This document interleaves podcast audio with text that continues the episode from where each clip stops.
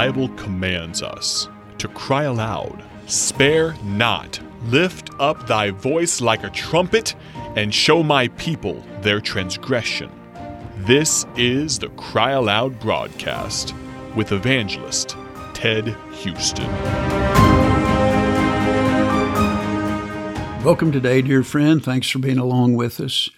We're continuing our look at 1 Peter chapter 1 verses 13 through 60, especially verses 15 and 16, where twice it says be ye holy to the Christian. Again, we mentioned that be is an imperative. God's not suggesting or asking. God's word is commanding. It says be ye holy, for I am holy, as I am holy, and for I am holy. And so God is saying, I'm a holy person, and I want you to be holy. That word holy means pure again. It means uh, without sin, free of sin, free of sinful affections, or free of sinful thoughts. And that's what God wants us to be. And again, we're not what we ought to be. We talked about the three things that are needed to do that a love for God, a desire to be holy, and a fear of God. And then yesterday we talked about the first reason for holiness because the high and one, high one who has called us is holy. God's holy. That's a good reason to be holy, to be like Him. The second reason that is given is because it is written.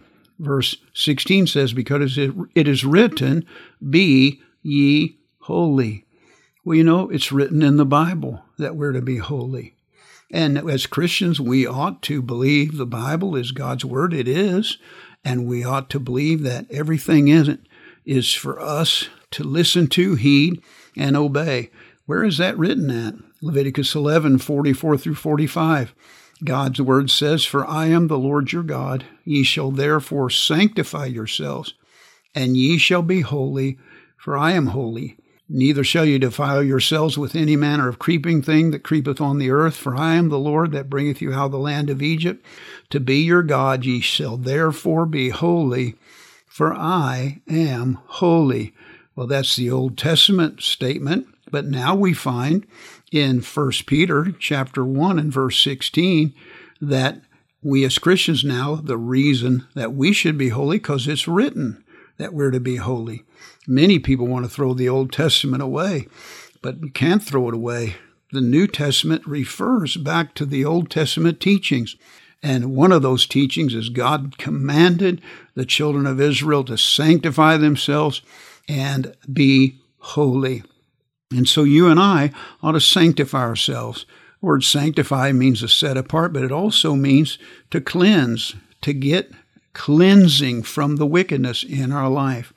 I like Romans chapter 12, verse 1. It says, I beseech you, therefore, brethren, by the mercies of God, that you present your bodies a living sacrifice, holy, acceptable unto God, which is your reasonable service.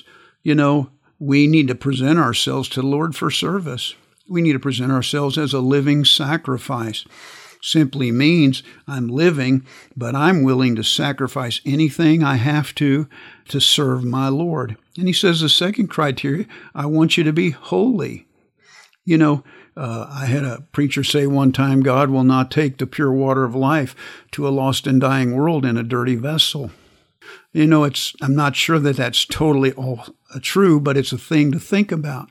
Why should God use me if I'm not trying to live holy? If I'm living sinful, what kind of a testimony do I have?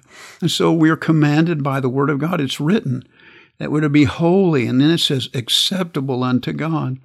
And I believe, dear friend, if we're not a living sacrifice, decided we're going to live, but we're going to sacrifice for the Lord, and we're not holy, then we really can't be acceptable unto God. And then it says, which is your reasonable service. You know, how is it sometimes that we as Christians think that when God asks us to do something, it's unreasonable? You know what? God gave his son, Christ gave his life.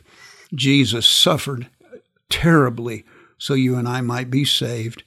How could it ever be unreasonable for God to ask us to do anything for him after all he did for us? Well, I'll tell you what, we need to start being holy American Christians need to work on holiness, in my estimation. God bless you. Thank you for listening to the Cry Aloud broadcast with evangelist Ted Houston, produced by Bible Tracts Incorporated of Bloomington, Illinois. Visit BibleTractsinc.org for more information.